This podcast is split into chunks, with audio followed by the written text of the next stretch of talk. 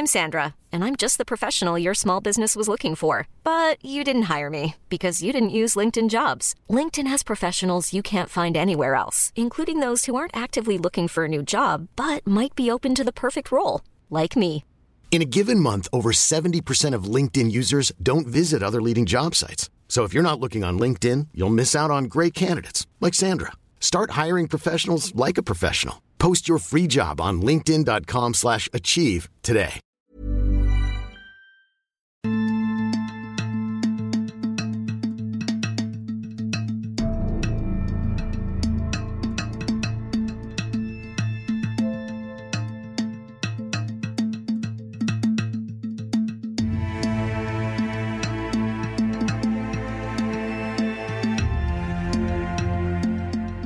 به سی سومین قسمت پادکست میم خوش اومدید من مهدی عباسی هستم و اینجا برای شما ترجمه فارسی مقاله هایی رو روایت می کنم که از نشریه های معتبر دنیا انتخاب شده.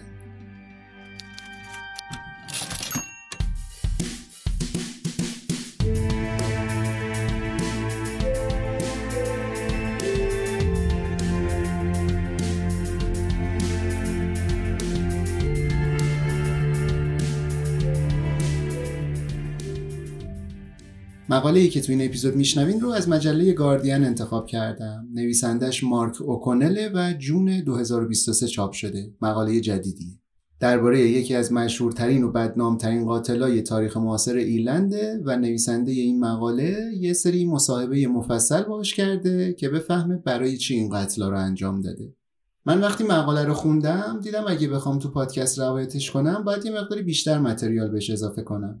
مثلا اول باید ببینیم ماجرای قتل چی بوده و چرا تبدیل شده به مشهورترین پرونده جنایی ایرلند. اون موقع خب وقتی این مقاله رو بشنویم برامون جذابتر میشه. رفتم و یه مقداری گشتم و خوندم که بیام یه تاریخچه ای از این قتل و داستانایی که اتفاق افتاده رو اول این اپیزود بگم. ولی دیدم خود این ماجراها هم جالبه و اصلا می‌تونه یه اپیزود مستقل باشه. اینجوری بود که اپیزود قبلی یعنی اپیزود گوبو رو به عنوان محتوای تکمیلی منتشر کردم. توصیه اینه که اگر اپیزود قبلی رو گوش نکردین اول اونو گوش بدین و بعد بیاین اینجا. اینجوری بیشتر حال میده این قسمت. ولی باز به حال تو این قسمت هم یه خلاصه 7 8 دقیقه‌ای میگم از تاریخچه قتلا که اگه خواستین این اپیزود رو به صورت مستقل بشنوین بازم دستتون بیاد داستان چی بوده. اگه اپیزود قبلی رو تازه شنیدین دیگه می‌تونین اون 7 8 دقیقه رو بزنین جلو که دیگه زودتر برسین به داستان اصلی این قسمت. مقاله این قسمت رو پریا سیاهی ترجمه کرده. به نسبت متن سختی هم بود و همینجا ازش تشکر می‌کنم به خاطر زحمتی که کشید. یه نکته کوچیکم بگم. تو اپیزود قبلی گفتم عکسای این پرونده رو تو مطالب تکمیلی می‌ذارم ولی نگفتم کجاست این مطالب تکمیلی. هم از طریق صفحه اینستاگرام پادکست میم می‌تونین مطالب تکمیلی رو ببینین که البته بیشتر عکسای مربوط به اپیزودا رو می‌ذاریم اونجا. هم توی کانال تلگرام هم اگر عضو بشین اونجا هم به جز عکس‌ها مطالب تکمیلی دیگه هم می‌ذاریم. وبسایتمون هم که هست. که همه رو می‌تونین با search کردن پادکست میم به فارسی یا میم پادکست به انگلیسی پیدا کنین. به انگلیسی اگر خواستین سرچ کنین اسپلش میشه M I M M پادکست. دمتون گرم.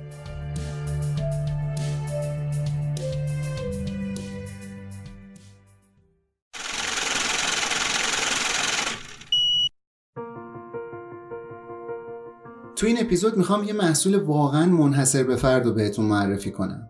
یه نوشیدنی لذت بخش که فعالیت های فکریتون باش دلچسب تر میشه. بذارین شما رو به دنیای شگفتانگیز مالتیچ ببرم. یه ماو شعیر بدون الکل که از بهترین مواد اولیه ساخته شده. یه بعد از ظهر آروم رو تصور کنین که پیش بهترین دوستاتون نشستین و دارین راجع به موضوعاتی که دوست دارین راجع به ادبیات و هنر و دقدقه های زندگی حرف می‌زنین. همونطوری که بطری مالتیچتون رو میارین بالا رنگ طلاییش نور رو جذب می‌کنه و می‌تونین انعکاس ایده های جذابی که داره بینتون رد و بدل میشه رو ببینین. اما چیه که مالتیچ رو از بقیه نوشیدنی رو متمایز می‌کنه؟ داستان فقط رفع تشنگی نیست. داریم در مورد بالا بردن حساتون حرف می‌زنیم. هر جرعه لایه هایی از تعمی رو نشون میده که با دقت و زیر نظر سازنده های ماهری ساخته شده که می‌دونن ترابط واقعی تو پیچیدگیه. تصور کنین اولین جرعه رو سر می‌کشین. انگار ارکستری از نوتای مالت دارن رو کامتون میرقصن و داستانای خاطر انگیز قدیمی رو میارن جلوی چشتون. لطافتش حس چشاییتون رو نوازش می‌کنه. شما رو یاد بهترین کتابایی که خوندین و فیلمایی که دیدین و سفرهایی که رفتین میندازه. وقتی تو این داستانی که داره تو لیوانتون ظاهر میشه عمیق‌تر میشین طعم واقعی رازک و جوی برشته رو کشف می‌کنین. تعمایی که خاطرات شبای دنج و شومینه های چوبی رو تو ذهنتون زنده می‌کنه. و اینجاست که مالت ایچ واقعا میدرخشه. بهتون کمک می‌کنه لحظه خودتون رو داشته باشین. فرقی نمی‌کنه از یه جلسه پرچالش اومده باشین بیرون یا بعد یه روز پرفشار کاری تو مسیر برگشت به خونه باشین. یا حتی وسط خوندن کتابی که عاشقشین. مالتیچ می‌تونه همراه همیشگیتون باشه. یادتون باشه دوستای عزیز من. وقتی دنبال یه چیز حال خوب کن میگردین که هم بدن و هم ذهنتون رو تغذیه کنه مالتیچ رو انتخاب کنین. تعمهای اصیلش رو درک کنین و داستان خودتون رو باهاش بسازین. چون زندگی خیلی کوتاهتر از اونیه که با نوشیدنی های معمولی سر بشه.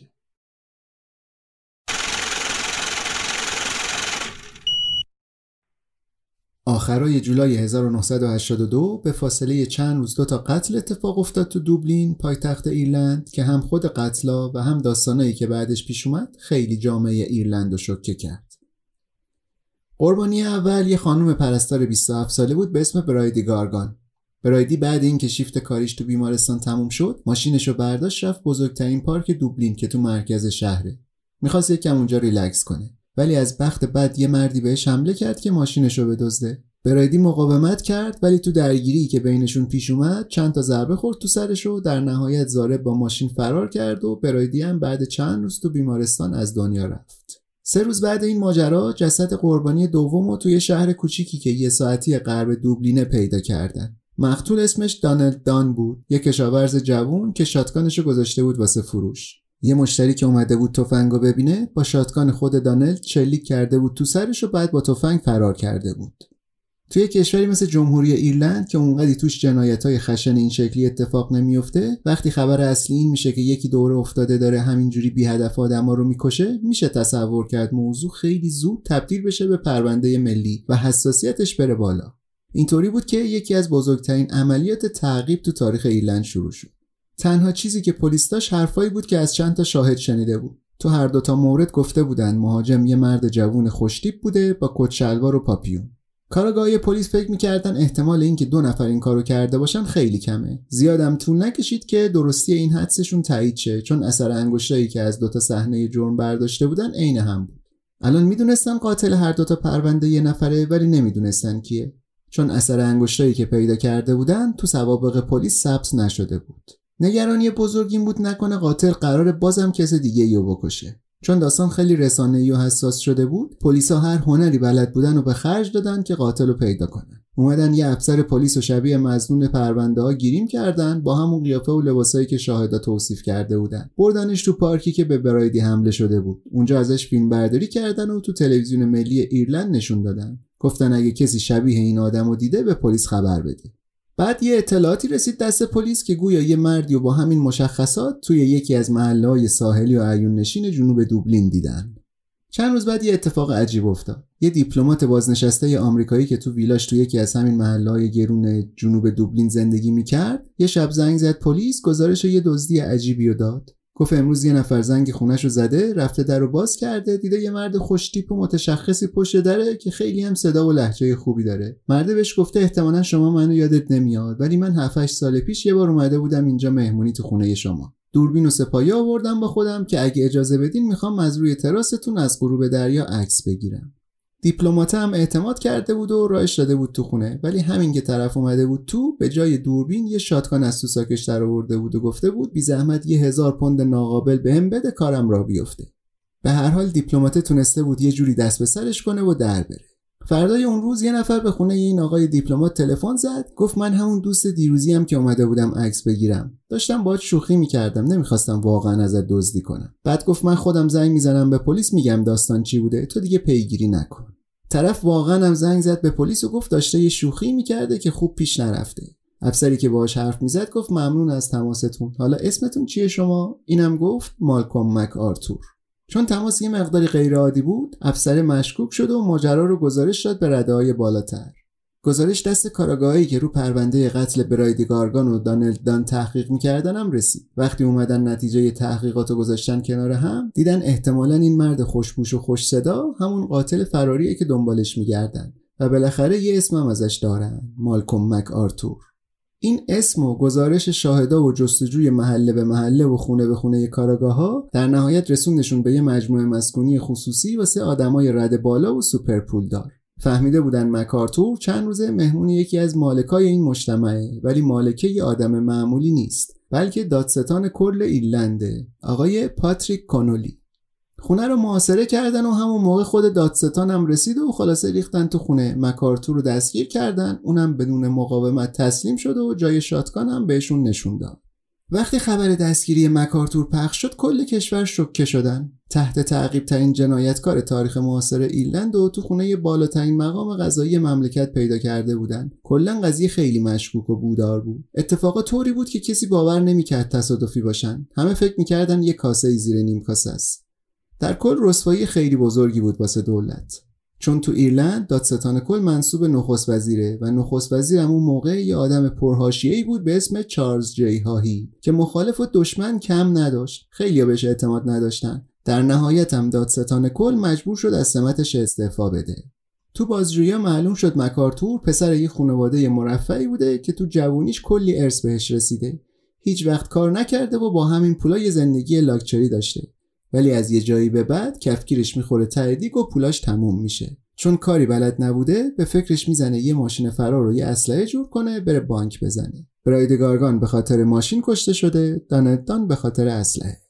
خلاصه مکارتور رو بردن دادگاه ولی روند محاکمه و دادگاهش هم باز دوباره خودش کلی حرف و حدیث و حاشیه رو انداخت. پیش بینی می‌کردن جریان محاکمه حداقل دو سه هفته طول بکشه با این همه جزئیات و که داشت. ولی کل پروسه دادگاه و اعلام رأی فقط هفت دقیقه طول کشید. مکارتور اعتراف کرد بابت قتل براید گارگن گناهکاره قاضی هم بهش یه حکم حبس ابد داد و ختم دادرسی رو اعلام کرد. پرونده قتل دومم یعنی پرونده دان اصلا بررسی نشد تو دادگاه. تو ایرلند وقتی به یکی حبس ابد میدن نهایتش 12 13 سال میره زندان. ولی تو واقعیت مکارتور تقریبا سی سالی تو زندون موند و سال 2012 به شرط اینکه با رسانه ها درباره پروندهش صحبتی نکنه آزاد شد. میگن چون پرونده سیاسی و حساس شده بود بیشتر نگهش داشتن. این خلاصه رو براتون گفتم که اگه اپیزود قبلی رو نشنیدین یا چند وقت پیش شنیدین و الان یادتون رفته دستتون بیاد مکارتور اصلا کی بود و چطوری تبدیل شد به یکی از شخصیت های مهم تاریخ معاصر ایرلند. الان دیگه آماده ایم که بریم و این قسمت رو با هم بشنویم.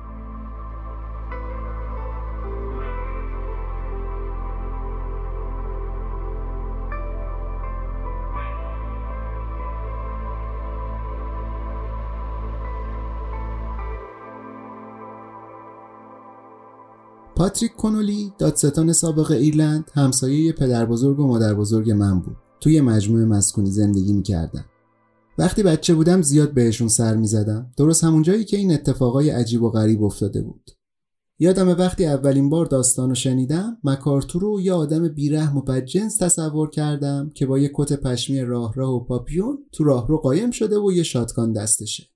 سالها بعد واسه پروژه PhD رو مجموعه آثار یه نویسنده ایرلندی کار می‌کردم به اسم جان بنویل یکی از بهترین و شناخته شده ترین کارهای بنویل یه رمان به اسم کتاب شواهد یا Book of Evidence رمان از زبون فردی مونتگومری روایت میشه. یه اشراف‌زاده بیکار و بی‌عار که وقتی خارج از کشور مشکلات مالی پیدا می‌کنه و برمیگرده دوبلین که یه نقاشی از خونه یکی از آشناهای پولدارش بدزده و مشکلات مالیش رو حل کنه.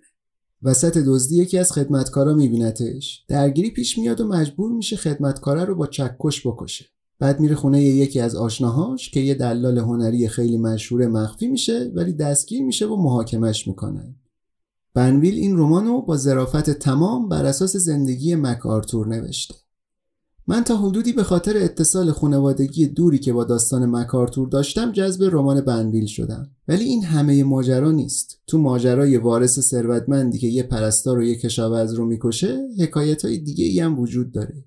دستگیری مکارتور باعث شد پاتریک کنولی از سمت دادستانی کل برکنار بشه و یه رسوایی بزرگ واسه دولت به وجود بیاد که در نهایت کمک کرد آخر همون سال کابینه تغییر کنه. مکارتور گناهکار شناخته شد ولی هیچ وقت به طور عمومی راجع به جنایتاش صحبت نکرد. من متوجه شدم اگه هنوز این داستان نه فقط واسه من بلکه واسه یک کشور جزو داستانهای اساتیری حساب میشه دلیلش اینه که هیچ وقت درست تعریف نشده یا اینکه ناقص و اسرارآمیز تعریف شده سپتامبر 2012 مکارتور بعد سی سال از زندان آزاد شد. من اون موقع پی اچ دی مو تموم کرده بودم و داشتم رو پروژه پست دکترام کار می‌کردم. اون دوره زیاد پیش میومد کل روزو تو کتابخونه بمونم و شب پیاده برگردم خونه. یکی از همین روزا که تو کتابخونه روی فصل کتاب شواهد کار کرده بودم تو راه برگشت اتفاقی یه غریبه ای رو دیدم که نمیشناختمش ولی تو نگاه اول چهرش به نظرم آشنا اومد. یه کت پشمی پوشیده بود دستمال جیبی هم گذاشته بود. چند لحظه بیشتر طول نکشید که فهمیدم اون غریبه مالکوم مک آرتوره اونم با احتیاط نگام کرد و فهمید که شناختمش. ولی چیزی که نمی‌دونست این بود که عکس العمل و تعجب من فقط به خاطر دیدن یه قاتل معروف نبود. بلکه دیدن این آدم واسه من معنیش این بود که دارم شخصیت یه رمان رو تو دنیای واقعی می‌بینم. انگار مرز واقعیت و تخیل از بین رفته بود. بعد اون روز مکارتور رو زیر نظر گرفتم و گاه و بیگاه اطراف دوبلین میدیدمش. بیشتر جای فرهنگی میدیدمش مثل موزه ها و گالریا و کتاب فروشی ها و اینجور چیزا. یه بار از یه کتاب فروشی اومدم بیرون و جلوی در دیدمش. چون بهش زل زده بودم اونم متوجه نگاه من شد و چند ثانیه خیره شدیم به هم. وقتی داشتم برمیگشتم خونه به این فکر می‌کردم که چه حسی داره. وقتی می‌دونی آدما می‌شناسن تو می‌دونن چه کار پلیدی انجام دادی. چه شکل عجیب و کمیابی از تحقیر و پستی می‌تونه باشه این وضعیت. بعد کلنجار رفتن با این فکرها به این نتیجه رسیدم که می‌خوام راجع به مک آرتور بنویسم و برای همین باید باش حرف می‌زدم. می‌تونستم با آدمای درگیر ماجرا مصاحبه کنم و خبرهای آرشیوی روزنامه ها و رادیو تلویزیون رو بهش بچسبونم و یه داستان جور کنم. ولی این کارو که قبلا هم کرده بودن. چیز جدیدی ازش بیرون نمیومد. دوباره همون داستانهای قبلی تایید می‌شد. می‌خواستم چیزایی رو بدونم که تصورشون واسه خودم هم سخت بود. مجذوب مکارتور شده بودم به خاطر چیزایی که ازش می‌دونستم. مثل رفتار فرهیختش و با شخصیت بودنش و شهرتی که به عنوان یه روشنفکر بیکار و بیار داشت. این خصوصیاتش باعث می‌شد برام قابل درک باشه. آدمای این شکلی زیاد میشناختم. شاید خودم هم یکی از همین آدما بودم. پلیدی کاری که کرده بود غیر قابل درک بود ولی با این حال بازم به شدت احساس می‌کردم می‌تونم باهاش به یه زبون مشترکی برسم که درباره چیزایی که اتفاق افتاده با هم حرف بزنه. مطمئن شدم که می‌خوام شانسم رو امتحان کنم.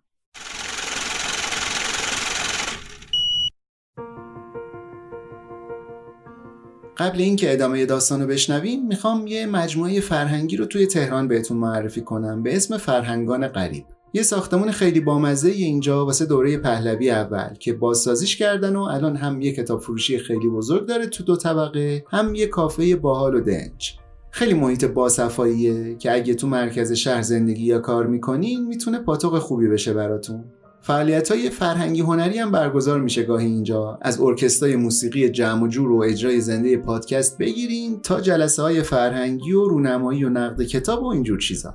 مجموعه فرهنگان تو خیابون غریبه. انتهای بلوار کشاورز. آدرس دقیقشون تو پیج اینستاگرامشون هست که توی توضیحات این اپیزود گذاشتمش. اونجا event اشون هم اعلام می‌کنن که اگر عضو صفحهشون بشین می‌تونین ببینین چه خبره اونجا.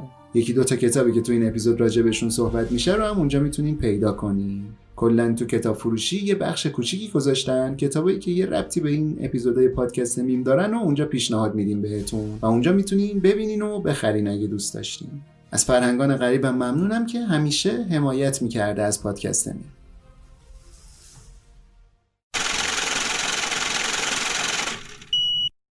چند مدت بعد اون مواجهه جلوی کتاب فروشی مکارتور ناپدید شد. همه ناپدید شدن. پاندمی کووید 19 اومده بود و قرنطینه شروع شده بود. طبیعی بود هیچ کسی پیداش نباشه. هفته دو سه بار تو دوبلین که عین شهرهای متروکه شده بود میپلکیدم. به این امید که دوباره ببینمش.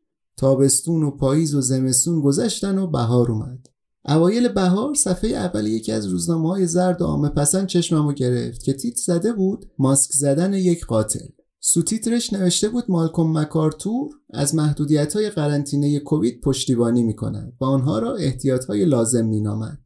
تو مقاله عکس از مکارتور بود که ماسک زده و توی خیابون داره قدم می‌زنه. از گوشه چشمش زل زده بود به لنز دوربین. مقاله توضیح داده بود قاتل بدنام معتقد است قوانین سلامتی حال حاضر بر اساس حقایق علمی هستند و آنها را برای جامعه مفید می‌دانند. مقاله توضیح مختصری داده بود راجع به سابقه قتل و پیامدهای سیاسیش و بعدش موضوع برده بود سمت نظرهای معنیدار مکارتور درباره قرنطینه من شماره اون خبرنگاری که این مطلب رو نوشته بود پیدا کردم و بهش زنگ زدم. گفتم دارم راجع به مکارتور تحقیق می‌کنم و آدرس سوپرمارکتی که مکارتور رو اونجا دیده ازش گرفتم. دیگه هر روز می‌رفتم دوربر اون سوپرمارکت پیاده روی می‌کردم. یه روز یه شبه ماسک زده رو دیدم که داشت از خیابون روبرویی رد می‌شد. فوری فهمیدم مکارتوره. دویدم خودم رو بهش رسوندم. پشت چراغ آبر بهش رسیدم و با احتیاط ازش پرسیدم آیا مالکوم مک آرتوره یه مقدار تعجب کرده بود. می‌خواست بدونه دنبالش کردم یا چی. گفتم نه فقط امیدوار بودم بتونم تو خیابون پیداش کنم. گفتم چندین سال مجذوب پروندهش شدم. پرسید خبرنگارم و می‌دونستم این سوالو می‌پرسه. احساس می‌کردم خیلی مهمه بهش نشون بدم. نوع علاقه من به پرونده با اون چیز سطحی و عامه پسندی که خبرنگارای مجله زرد دنبالشن فرق می‌کنه. گفتم بیشتر خودم و مقاله نویس می‌دونم. همین که این حرف رو زدم احساس کردم صورتم داغ شد و از خجالت سرخ شدم. می‌دونستم چه چیز مسخره ای گفتم. با اینکه حرفم درست بود ولی چیزی از خجالت زدگیم کم نمی‌کرد. یکی از کتابامو بهش دادم با شماره آخر The New York Review of Books که یه مطلبم اون تو نوشته بودم. قبول دارم خودم شبیه اون آدمای فریخته و انتلکتی پرزنت کرده بودم که مکارتور دوست داشت باشون ارتباط داشته باشه. ولی مکارتور گفت میلی به صحبت نداره. حکم آزادی مشروط گرفته بود. اگه شرایط آزادیش رو نقض می‌کرد دوباره برش میگردوندن زندان. یکی از شرایطش هم این بود که با هیچ کسی از اعضای رسانه ها درباره جرماش ارتباطی برقرار نکنه. مکارتور ولی در نهایت قبول کرد با هم حرف بزنه. چون اولا من نه روزنامه نگار بودم نه کارمند یه سازمان رسانه ای بعدم این که من باهاش وارد ارتباط شده بودم نه اون با من. بهش گفتم نگران نباشه. صحبتامون محدود می‌کنیم به موضوعات دیگه بجز قتلا. مثل دوران بچگیش یا زندگیش بعد اینکه آزاد شده. گفت امکانش هست. ببینیم چی میشه.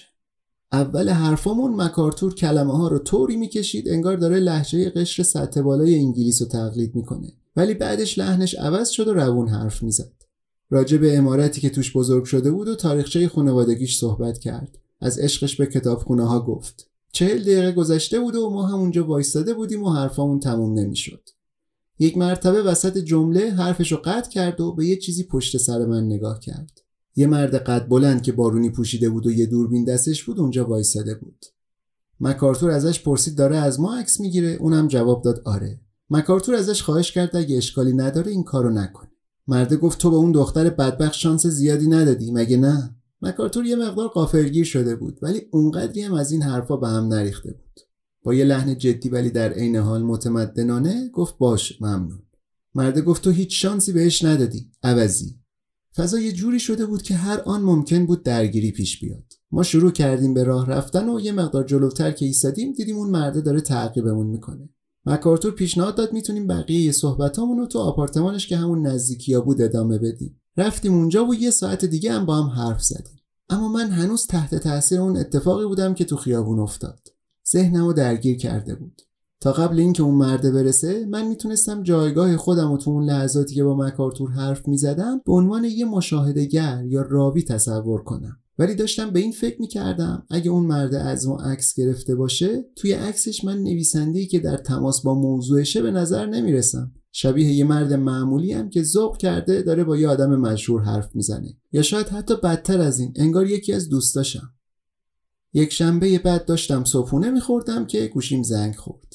دیدم اسم مکارتور اومده رو صفحه گوشی. انتظار نداشتم ازش خبری بشه. شماره های همو گرفته بودیم گفته بودم یه هفته دیگه بهش زنگ می‌زنم. جواب دادم. می‌گفت اگه هنوز می‌خوام دربارش چیزی بنویسم حالا چه با همکاری خودش چه بدون همکاریش. بهتره که حداقل یه حقایقی رو بدونم و بعد این کارو بکنم. می‌خواست یه چیزای مشخصی از گذشتهش رو توضیح بده که بعد دستگیریش اشتباه روایت شده بودن. و همین چیزای نادرست تبدیل شده به نسخه رسمی و پذیرفته شده هم از کل زندگیش و همون بخشی که خودش اسمشو گذاشته بود اپیزود جنایی. من بهش گفتم اول از همه دوست دارم راجع به بچگیش بدونم. بعد همینطوری به ترتیب بیایم جلو. هنوز حرفمو تموم نکرده بودم که گفت خب اولین چیزی که باید بگم اینه که من تا سال 1982 کاملا پاک و بیگناه زندگی کرده بودم. حتی یه خلافم تو زندگیم نداشتم. اگه بخواین زندگی من رو روی نمودار رسم کنین از لحاظ اخلاقی البته. تا 37 سال یه خط صاف می‌بینین. بعد یه جهش تیز وسط نمودار میاد و بعدش دوباره تا همین امروز یه خط صاف داریم من گفتم خب موضوع دقیقا همینه. گفت البته که موضوع همینه. گفتم من فکر می‌کردم شاید بتونیم راجع به این حرف بزنیم که چرا این اتفاق افتاده. این جهش تیز چرا به وجود اومده و اون دو نفر چرا کشته شدن؟ گفت باشه مشکلی نیست. فقط یادت باشه بحث مالی و اقتصادی وسط بود. نه چیزی که شما بخواین اسمشو بذارین رفتار نامعقول یا عدم کنترل. یه مشکلی وجود داشت که باید حل می‌شد. و ممکنه شما بپرسین چرا باید با این تکنیک به خصوص حل می‌شد؟ که سوالتون کاملا بجاست و می‌تونیم دربارش حرف بزنیم. ولی قطعا از روی دیوانگی و جنون نبود. تلفنمون که تموم شد نشستم یه نگاهی انداختم به کلمه هایی که موقعی که داشتیم حرف می‌زدیم تو دفترم یادداشت کرده بودم اول زیر کلمه مشکل رو خط کشیده بودم بعد زیر کلمه تکنیک. واسه پنجشنبه بعدی با هم قرار گذاشتیم. بچه هامو رسوندم مدرسه و پیاده رفتم آپارتمان مکارتور.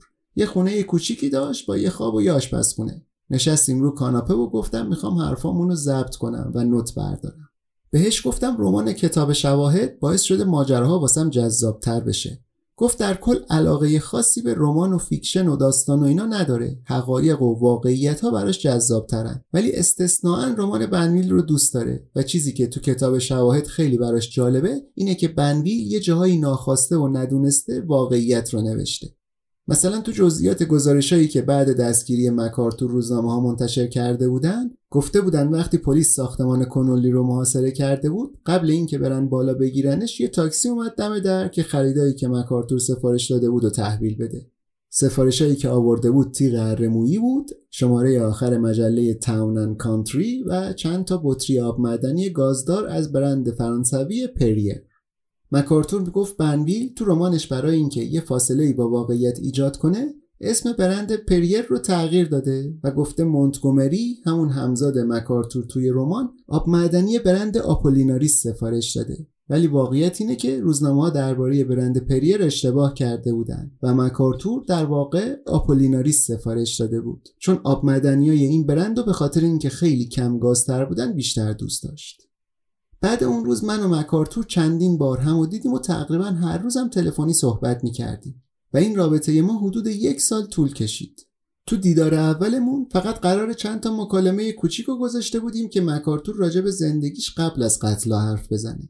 می‌گفت می‌دونه خانواده کسایی که به قتل رسونده رو خیلی ناراحت کرده ولی هیچ وقت تو حرفاش از ادبیات جنایی استفاده نمی‌کرد وقتی راجبشون حرف می‌زد. مثلا نمی‌گفت به قتل رسیدن یا کشته شدن. بهشون می‌گفت مرحوم یا درگذشته یا حتی یه بار گفت متوفا.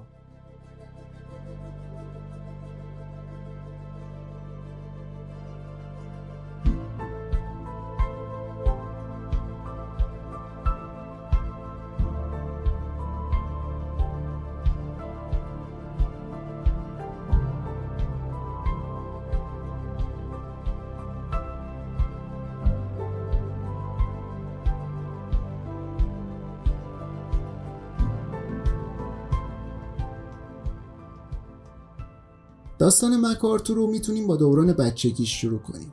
مکارتورا توی امارت بزرگ خانوادگی زندگی می‌کردن که اسمش برماونت بود. اونجا باقای بزرگ داشتن و استبل و زمینای تنیس شخصی. پدر مکارتور یه آدم مرفع خوشگذرون بود. مادرش هم با اینکه پرستاری خونده بود ولی هیچ وقت کار نمی‌کرد. علاقه اصلیش اسب بود. اگه پیش اسبا پیداش نمی‌کردی یا تو باغ بود یا تو زمین تنیس. مادر مکارتور بعدا اعتراف کرد بچه ها جزو علایقش نبودن حتی بعد تولد پسر خودش یعنی مالکوم. باقی چیزایی که راجع به بچگی مکارتور میگنم بیشتر تو همین دوره زمانیه. یه پسری که نادیده گرفته شده و حتی احتمالش هست ازش سوء استفاده هم شده باشه. یه نفری که قبلا واسه خانواده اینا کار می‌کرد گفته بود پسرک بیچاره از همه میترسید. یه تاریخدان آثار هنری هم که خانوادش مکارتورا رو میشناختن و گویا یه رفت آمدی هم به امارت اینا داشتن تو کتاب خاطراتش نوشته بود مالکوم به شدت تو بچگی منزوی بود. از روی اتفاقاتی که بعدا افتادم مشخصا میشه گفت تو امارتی که اینا زندگی می‌کردن شیاطین کمین کرده بودن. There's never been a faster or easier way to start your weight loss journey than with PlushCare PlushCare accepts most insurance plans and gives you online access to board-certified physicians who can prescribe FDA-approved weight loss medications like Wigovi and Zepbound for those who qualify.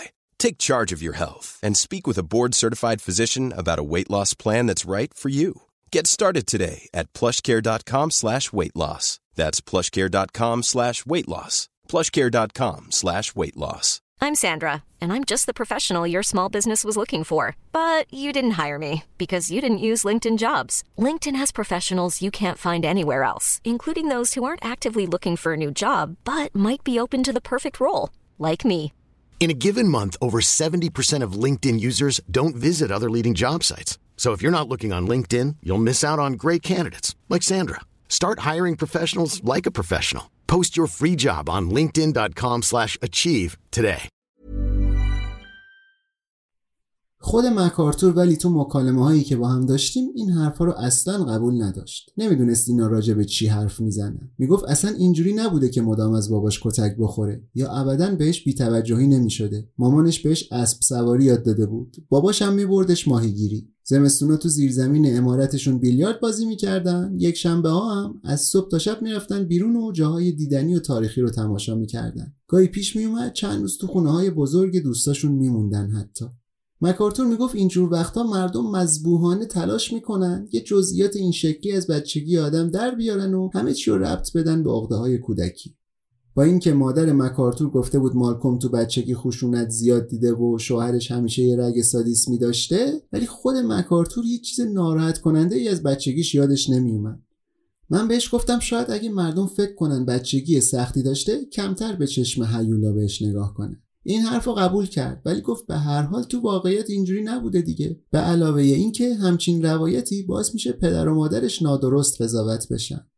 جای تعجب داشت که واسه مکارتور مهم بود یه آدم خشن به نظر نرسه. اگه همه می‌دونستن بچگی شاد و سالمی داشته دیگه کسی نمی‌تونست بگه ناهنجاری روانی بزرگی تو زندگیش وجود داشته که سوقش شده به سمت خشونت.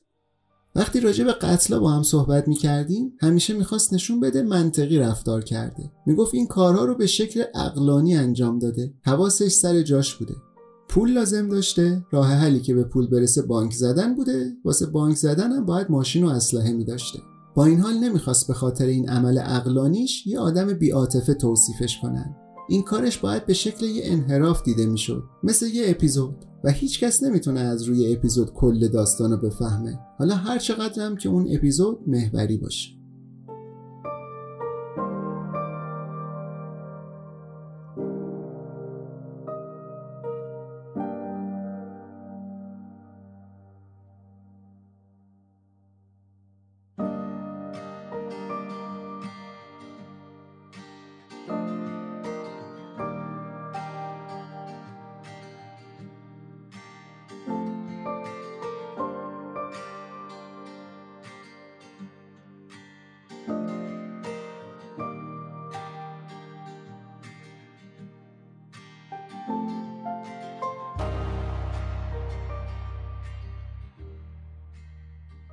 مکارتور وقتی 17 سالش بود رفت آمریکا سال 1962 اموش کالیفرنیا زندگی می‌کرد و مالکوم هم 4 سال اونجا درس خوند و مدرکش رو گرفت. بعد برگشت ایرلند و 15 سال هیچ کاری نکرد. می‌گفت هیچ وقت کارکن نبودم. احساس نیاز نمی‌کرد کاری بکنه که درآمد داشته باشه. می‌گفت خیلی خوش شانس بودم که هیچ وقت مجبور نشدم کار کنم. خوبی یه ارث درست و حسابی اینه که ارباب روزای خودت میشی. بابای مکارتور سال 1971 از دنیا رفت و دو سوم املاکش به مالکوم رسید. یک سوم به مادرش. امارتشون رو فروختن و 70 هزار پوند ایرلند سهم مالکوم شد که به پول الان تقریبا میشه 900 هزار یورو. رفت دوبلین و تو یکی از محلهای خوب اونجا یه آپارتمان اجاره کرد. داستانای بعد دستگیریش می‌گفتن روزا و شباش تو مهمونی های لوکس و رستورانا و پاپای گرون میگذشته. آخر هفته هم می‌رفته لندن. مکارتور به پلیس گفته بود با بیتدبیری و عدم مدیریت همه دار و ندارش رو از دست داده. ولی وقتی برای من تعریف می‌کرد یکم با خودش مهربون تر بود. تا جایی که می‌گفت تنها مشکلم این بود که خیلی دست و دل باز بودم. کلی چک کشیده بود و بین اون پول قرض داده بود. البته بیشترشون مبلغای کم و قرضای کوتاه مدت بودن. ولی هر کی برده بود پس نداده بود. و همه مبالغ رو هم دیگه زیاد می‌شد. مثلا داستان یکی از این قرضایی که داده بود و تعریف می‌کرد که می‌گفت خیلی زمینش زده. ماجرا این بود که سال 1981 یه آدمی که خیلی بهش اعتماد داشت بهش زنگ زد و گفت به یه کمک پنج رقمی نیاز داره. یه ماه هم برمیگردونه. مکارتور قبول کرد بهش داد. ولی سر ماه که رسید طرف زنگ زد و گفت نمی‌تونه پولو به موقع برگردونه. مکارتور می‌گفت دقیقا همون موقع بود که فهمیدم تو دردسر افتادم. باید کم کم رفیق بازیامو کم می‌کردم و شاید حتی دنبال کار میگشتم. من می‌تونم تصور کنم همچین چیزی برای مکارتور چقدر ترسناک بوده. انگار مرگ تمام چیزایی بوده که باهاشون به دنیا اومده. هر موقع راجع به این موضوع باش حرف می‌زدم مبهم جواب می‌داد. هیچ وقت نتونستم بفهمم این دوره واقعا براش مبهم بوده این دوره بی پولیش یا عمدن نمی‌خواد راجبش حرف بزنه که مبادا فکر کنن انگیزه قبلی واسه قتلاش داشته. تصویری که بعد محکومیت مکارتور تو رسانه ها ترسیم می‌شد یه سایکوپات حسابگر بود. کسی که دقیقا می‌دونه چی می‌خواد. هیچ حس همدلی نداره و با یه منطق و استدلال بیرحمانه واسه رسیدن به هدفش آدم می‌کشه. مکارتور تو بازجویی گفته بود اقداماتش یه عملیات بدون احساس و در کمال خونسردی بوده. ولی به هر حال کارایی که کرده بود یه رگهایی از جنون تو خودشون داشت. و آدم احساس می‌کرد هیچ کدومش بداهه و بدون برنامه ریزی اتفاق نیفتاده. مکارتور به من می‌گفت واقعا هیچ معنی خاص و زمینی و پنهانی پشت این قتلا نیست. کاملا بدون معنیه. تو یکی از ملاقاتامون خونه مکارتور بودیم و راجع به جنبه هایی از جنایتاش حرف می‌زدیم که فکر می‌کرد درست تفسیر نشدن. یک مرتبه بدون مقدمه شروع کرد راجع به براید گارگان حرف زدن. مقتول اولش که یه پرستار جوان بوده و تو پارک بهش حمله کرده بود که ماشینشو بدزده. من خیلی سورپرایز شدم چون مطمئن نبودم اصلا بخواد مستقیم راجع به قتلا حرف بزنه. گفت این کارش یه عمل سادیسمی و بدون انگیزه نبوده. صدای مکارتور آروم و با احتیاط بود وقتی این جمله ها رو می‌گفت. انتظار داشت خیلی راحت ماشین رو برداره و در بره ولی برایدی جدیش نگرفته بود. شاید چون رفتار مکارتور تو اون لحظه به اندازه کافی تهدیدآمیز نبود. برایدی ازش پرسید داری شوخی می‌کنی؟ مکارتور مطمئنش کرد شوخی در کار نیست واقعا داره ماشینش رو میدزده. برایدی گفت پس بذار یه سری از وسایلمو از تو ماشین بردارم. مکارتور گذاشت. برایدی اومد تو ماشین ولی دیگه پیاده نشد. مکارتور گفت این کارش مکانیزم ماشه بود. همه چی از همینجا شروع شد. وسط یه پارک خلوت بودیم و هیچکس دوروبرمون نبود که چیزی رو ببینه. اگه جای شلوغی بود احتمالا باید فرار می‌کردم. اینو که گفت چند لحظه وایستاد وقتی دوباره حرفاشو شروع کرد تون صداش اومده بود پایین تر گفت ضربه هایی به برایدی زده که آرومش کنه که تقله بخوابونه. از کلمه ترسناکی استفاده کرد تو ادامه صحبتاش. گفت این ضربه ها طوری تنظیم نشده بودن که بیهوشش کنن یه سکوت کوتاه اتاق گرفت. مکارتور بی حرکت بود. تکیه داده بود به چارچوب پنجره. مدل ایستادن مورد علاقش این شکلی بود. تکیه می‌داد به پنجره خیره می‌شد به کفشاش.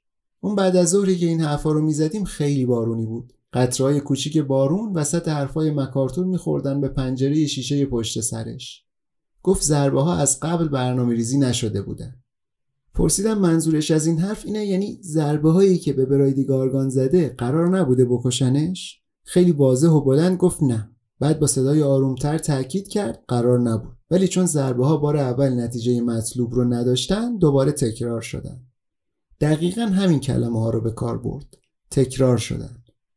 می‌گفت وقتی یه مقدار کمی خون ظاهر شده دست نگه داشته. دیگه نزده. چون ترسیده. دوباره یه سکوتی برقرار شد که این دفعه طولانی و طاقت فرسا بود. سخت می‌شد از رو قیافش احساسش رو تشخیص داد. چون ماسک زده بود به خاطر کرونا. ولی چشاش به نظر خسته می اومدن انگار یه قسمتی از وجودش سست شده باشه. با کفشش رو زمین ضرب گرفته بود. بعد یه مدت انرژیش رو جمع کرد و دوباره حرفاشو شروع کرد. الان سر حال تر بود. می‌گفت بعد اینکه از ماشین پیاده شد برگشت و به رادیو نگاه کرد. وقتی دید درست و صاف نشسته و به نظر اونقدری آسیب ندیده خیالش راحت شد. صورت برایدی هیچ دردی رو نشون نمی‌داد. مکارتور بهش گفته بود به زودی کمک می‌رسه. این جمله به زودی کمک می‌رسه رو با یه لحن آهسته و ملایم و با یه دقت خاصی گفت. یه طور عجیبی بود این جمله. مثل اینکه مثلا شما تصادف کردین خونین و مالین کف خیابون دراز کشیدین دور از جونتون. پلیس اومده داره بهتون میگه به زودی کمک می‌رسه. انگار مکارتور حتی وقتی با عواقب وحشتناک کار نامعقولی که کرده روبرو شده بازم داره سعی می‌کنه خودش رو یه آدم حساس و مسئول نشون بده. ممکن بود خاطره آسیبای برایدی رو از ذهنش پاک کرده. حتی ممکن بود خیلی مستقیم به هم دروغ گفته باشه. ولی امکان نداشت بعد اینکه جمجمه برایدی گارگان رو داغون کرده هیچ نشونی از درد تو صورتش ندیده باشه. مکارتور می‌گفت مرگی که چهار روز بعد اتفاق افتاد به خاطر یه نوعی از ضربه مغزی بوده که تو پزشکی بهش میگن کانترکوپ تو این حالت آسیب مغزی طرف مخالف سمتی ایجاد میشه که ضربه خورده. این یعنی مغز در اثر ضربه حرکت کرده و خورده به استخونای جمجمه. خود ضربه مستقیم باعث مرگ نشده. طوری که مکارتور تو حرفاش از کلمه های فنی و ادبی و فاخر استفاده می‌کرد جالب بود. مغز جمجمه مرگ. در کل سبک حرف زدنش خاص بود. نمی‌دونم آیا فکر می‌کرد اگه اینجوری به قضیه نگاه کنه تقصیراتش کمتر میشه؟ اینکه ضربه هایی که به سر برایدی زده نکشتنش خوردن مغزش به دیواره جمجمش باعث شده بمیره. من نمی‌تونستم باور کنم مکارتور می‌خواست آگاهانه با این حرفا منو قانع کنه ولی می‌شد تصور کرد شاید ناخداگاه می‌خواست خودشو متقاعد کنه و شاید از مدتها پیش این کارو کرده بود. صدمه ای که مکارتور به برایدی گارگان و دانل دان و خانواده هاشون زده بود اونقدر بزرگ بود که قبول کردن و حساب پس دادنش می‌تونست از نظر اخلاقی نابودش کنه. من نمی‌تونستم تصور کنم قبول این مسئولیت چه جنبه هایی می‌تونه داشته باشه ولی بعد چند ماه که پشیمونی شد موضوع اصلی صحبت های ما فهمیدم این حساب کشی دقیقا همون چیزی بوده که از اول دنبالش بودم. من اولش می‌خواستم مکارتور به خاطر کاری که کرده زج بکشه و از ترسناکی و بزرگی ابعاد جنایتی که کرده به خودش بلرزه. می‌خواستم به سرنوشت راسکولنیکوف تو صفحه های آخر جنایت و مکافات دچار بشه. الان ولی از خودم میپرسیدم چرا باید همچین چیزی بخوام؟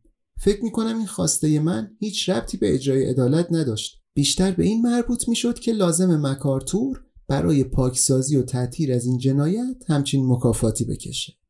شخصیت مکارتور منو ناامید کرد وقتی نتونست با بزرگی گناهش روبرو بشه. وقتی از سنگینی کاری که کرده بود نابود نشد و با این کارش لذت یه پایان کامل و ازم دریق کرد. وقتی درباره موضوع پشیمونی تحت فشارش گذاشتم اعتراف کرد آره احساس پشیمونی شدیدی می‌کنه. ولی هیچ وقت اجازه نداده این احساس از پادرش بیاره. چون این اتفاق نه به خودش کمکی می‌کنه نه به کس دیگه. مردم گاهی بهش می‌گفتن باید به خاطر کاری که کرده همیشه تو عذاب بمونه ولی خودش اینطوری فکر نمی‌کرد. راستش من خودم هم سودی تو رفتار خسمانه با مکارتور نمی‌دیدم چون این کار فقط باعث می‌شد درای معاشرتش رو به روم ببنده. ولی گاهی تو مواجهه با شونه خالی کردناش چنان درمونده و مستحصل می‌شدم که توان تحملش رو نداشتم. و این اتفاق گاهی منو درگیر پوچی می‌کرد.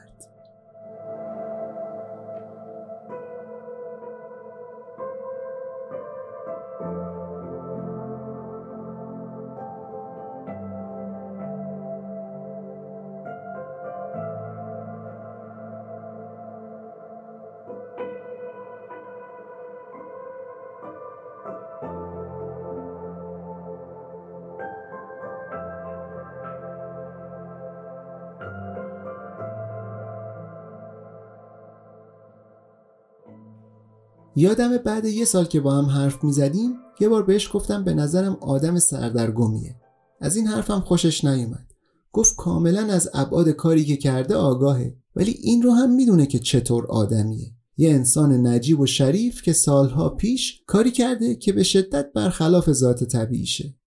من گفتم شاید پرتناقض کلمه بهتری باشه چون حقیقت محوری زندگیش اینه که دوتا قتل خیلی خشن انجام داده ولی هنوز خودش رو قاتل نمی‌دونه. اینو قبول کرد. گفت من مرتکب عمل قتل شدم. من کسی هم که برخلاف قانون آدم کشتم. ولی این عمل فقط توی نقطه از زندگی 75 ساله من اتفاق افتاده.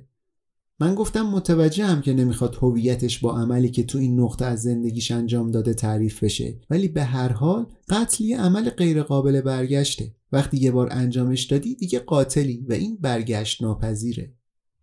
گفت خب بیا زیاد راجع به موضوعات ناراحت کننده حرف نزنیم. یه روز بعد از ظهر مکارتور بهم زنگ زد گفت نگران پادکستیه که بی بی سی داره در موردش می‌سازه. داخل پرانتز همون پادکستی رو میگه که منبع اصلی اپیزود بونوسمون بود. اپیزود قبلی گوبو. من هفته گذشته راجع به این پادکست شنیده بودم و به مکارتور خبر داده بودم. از اون موقع نگران شده بود نکنه بی بی سی مخفیانه صداشو ضبط کرده یا به دوربینای مدار بسته دسترسی داشته ازشون استفاده کرده و کامل آمارشو داره کجا زندگی می‌کنه و کجا خرید می‌کنه و کلا چی کارا می‌کنه. بهش گفتم هم از نظر قانونی هم اخلاقی بی بی سی نمی‌تونه همچین کارایی بکنه. یه مقدار بیشتر حرف زدیم و گفت داره راجع به پرونده خودش تحقیق می‌کنه. به قول خودش می‌خواست بفهمه چرا ممکنه این کارو کرده باشه. پرسیدم به خاطر پول؟ گفت خب آره پول که بود. ولی منظورم اینه چرا از این تکنیک به خصوص استفاده کردم. گفتم منظورت قتله؟ گفت خب میشه بهش گفت استفاده از روش های مجرمانه. گفتم بیشتر توضیح بده. گفت پشت تلفن چیزی نمیگم. قرار شد بعد از ظهر فردا برم پیشش. تو این مدت همیشه فاصله از مکارتور و جنایتاش حفظ کرده بودم. فقط تا یه حد مشخصی خودم رو درگیر کرده بودم. مثل عکاسی که سوجهش فقط تو تاریکی ظاهر میشه. با این حال اون روز هرچی زمان گذشت شک و تردیدم جاشو داد به کنجکاوی.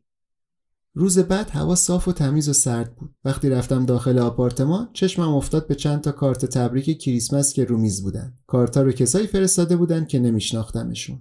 رو میز یه دی‌وی‌دی از سریال Brideshead Revisited هم بود. پرسیدم همون نسخه 1981 که جرمی آیرونز توش بازی می‌کنه؟ گفت آره همون قدیمی است. سریالی که جدید ساختن که خیلی مزخرفه.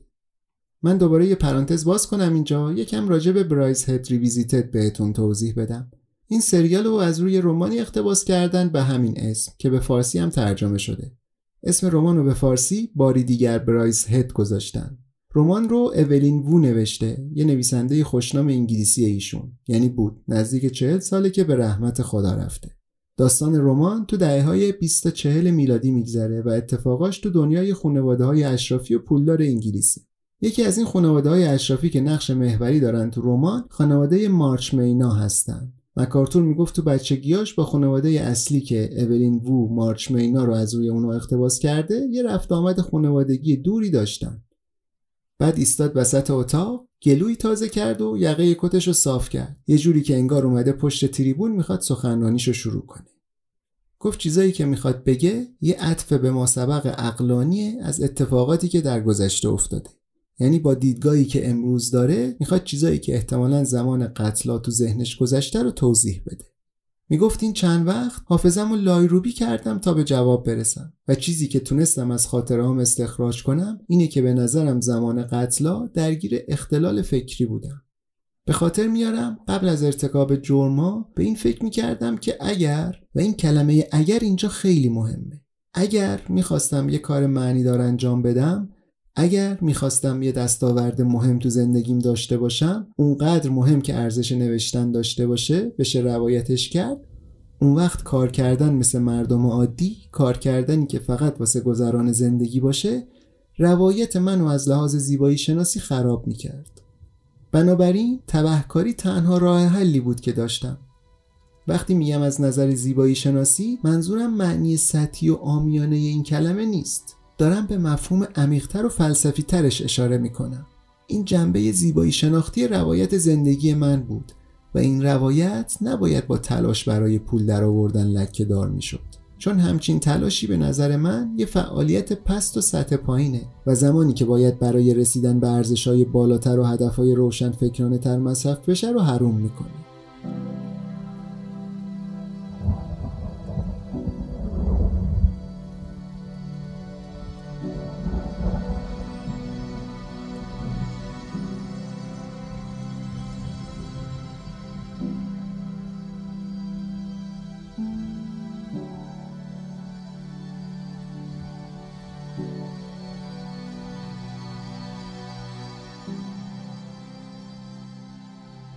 من داشتم این حرفا رو تو دفترچم یادداشت می‌کردم که مکارتور اشاره کرد به دفترم و گفت اینجا دوباره نکته حیاتی اینه که این جمله ها با اگر شروع میشن. اگر می‌خواستم یه دستاورد مهم تو زندگیم داشته باشم اگر می‌خواستم یه کار بزرگ انجام بدم.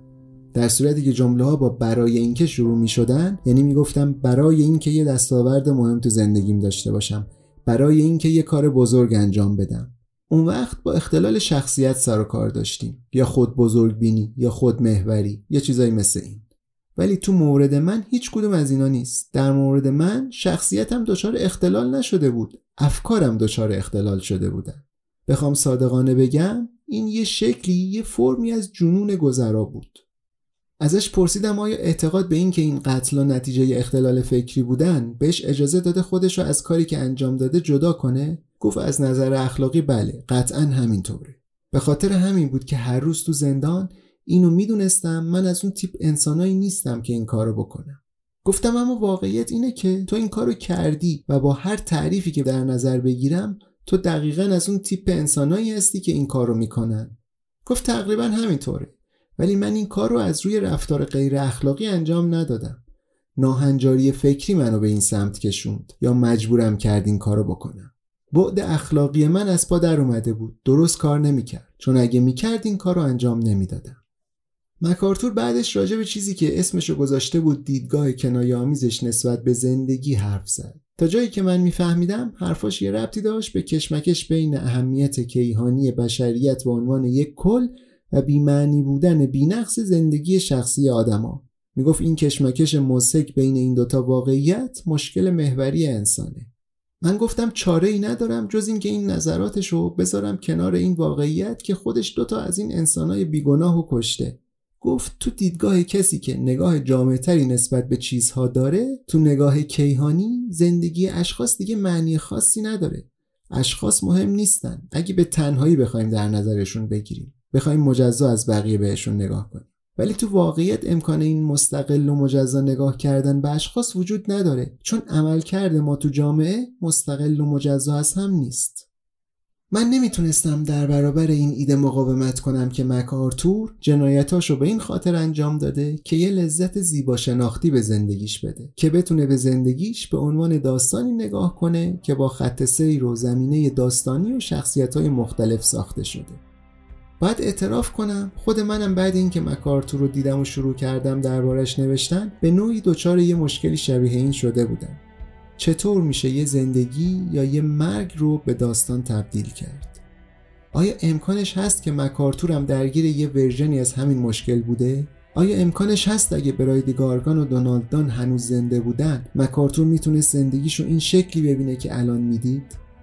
این نظریه خیلی خارق العاده بود ولی می‌تونست در نهایت به همون دلایلی که خارق العادهش کردن مخربم باشه.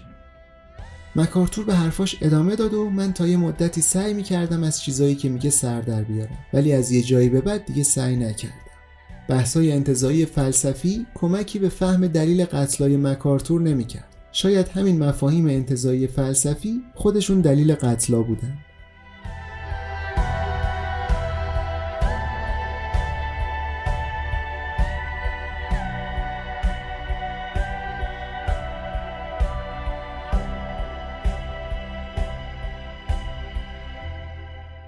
هوا دیگه تاریک شده بود و اتاق پذیرایی آپارتمان مک آرتور که تو بهترین حالتش هم نور زیادی نمی گرفت کم نورترم شده بود.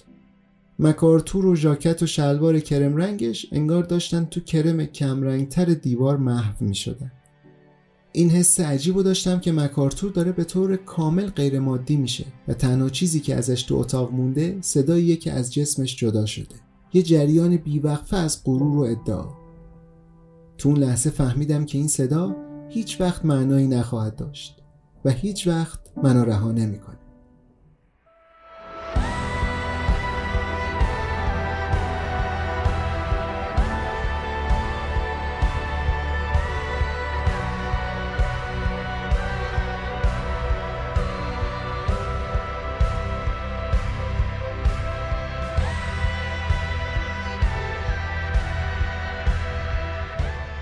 خب رسیدیم به انتهای این اپیزود و امیدوارم که از این اپیزودم خوشتون اومده باشه.